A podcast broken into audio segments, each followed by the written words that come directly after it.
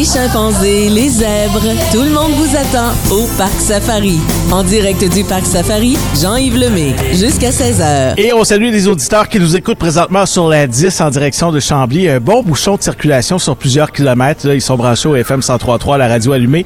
Il est euh, précisément 15h35 minutes. On s'entretient avec Sonny Lefebvre, responsable des camions de brousse électriques. C'est une nouveauté ici euh, au Parc Safari. Salut Sonny. Bonjour.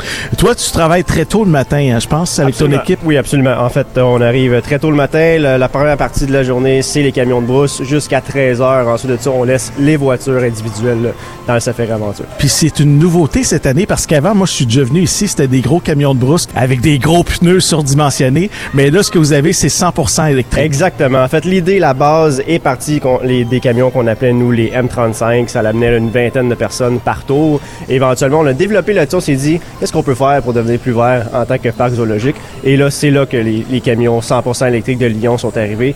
Exactement. Pas de diesel, pas de gaz. C'est tout à batterie. Ça marche. Et c'est fabriqué ici au Québec. C'est tout du produit québécois. Wow. Absolument. Même le fourgon qui est en, en stainless steel, qu'on dit, là, ça aussi, là, c'est 100% québécois. Ça va résister pendant plusieurs années? Ça va être bon pendant Absolument, ben, plusieurs le années? stainless steel, ça rouille pas. Donc, Oui. il y a un avantage. Donc, euh, qu'on passe la machine à pression dessus pour les laver ou la pluie. Des gens, il y a des gens qui viennent, c'est la grosse orage, mais ils ont du plaisir quand même. Donc, il n'y a rien qui arrête ces camions-là. Il y a un toit? Il y a un toit qui les couvre. Euh, ça couvre, euh, je dirais, peut-être un 20% de la pluie. Par contre, aussitôt qu'il y a un peu de vent, là, les, les gens se font, euh, se font gâter. Ils en ont pour leur argent. en Est-ce venant qu'il y a faire des fenêtres? Est-ce que c'est vitré où les gens peuvent prendre des photos? fenêtre. Ah Euh, oui. C'est vraiment à l'air, t'as du vent, t'as t'as vraiment une belle liberté. C'est une belle balade, c'est une quarantaine de minutes.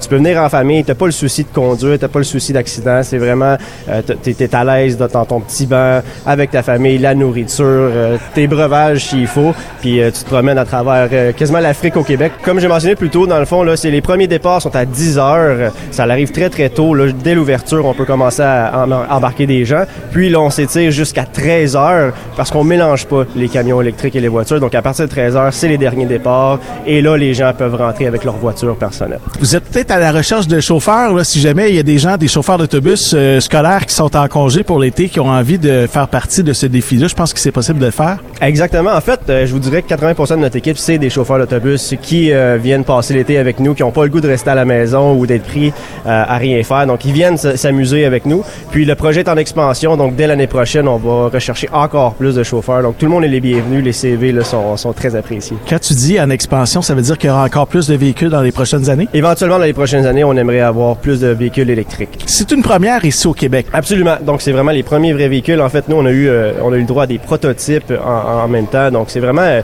c'est un beau projet et ça l'aide nous aussi dans nos, nos animaux dans la safari aventure d'avoir des projets comme ça qui sont verts. Ben, moins de moins de gaz, moins de, de, de diesel qui se propage à travers les animaux. Les animaux viennent plus près du véhicule, il est moins bruyant, donc ils se permettent de venir très proche pour les euh, les invités. Là, c'est un projet qui est super super bien apprécié. Quel genre d'animaux on peut voir, par exemple? Écoutez, on a une vingtaine d'animaux dans le Safari Aventure. Juste dans le Safari Aventure, on parle des, des éléphants, on peut parler des wapitis. Ah oui? Le wapiti, c'est le deuxième plus grand euh, cervidé au monde. euh, Est-ce que les ici. éléphants peuvent s'approcher du véhicule? Les éléphants, pas trop proches. Ah pas ouais? trop proches. hein. On peut les voir quand même de près. On peut prendre des belles Très photos. près. Les photos, ben surtout avec les caméras maintenant, avec les cellulaires, Ah, là, ça fait des très belles photos. Là. Gênez-vous pas pour le prendre, Monsieur Jeannot et Madame Carole. C'est des très beaux éléphants qu'on a ici. Sonny, merci beaucoup de ta présence ici au micro du FM 103.3. Pour les gens qui aimeraient euh, devenir conducteurs de ces euh, autobus-là, comment on fait exactement? On peut envoyer notre CV à rh à commercial parcsafari.com, mentionner qu'on on aimerait faire partie de l'équipe des camions de brousse. Puis nous, on va euh, très rapidement réviser le CV et euh, faire un rappel. Tu reviens quand tu veux, mon ami. Merci beaucoup. En direct du Parc Safari jusqu'à 16h avec Jean-Yves Lemay.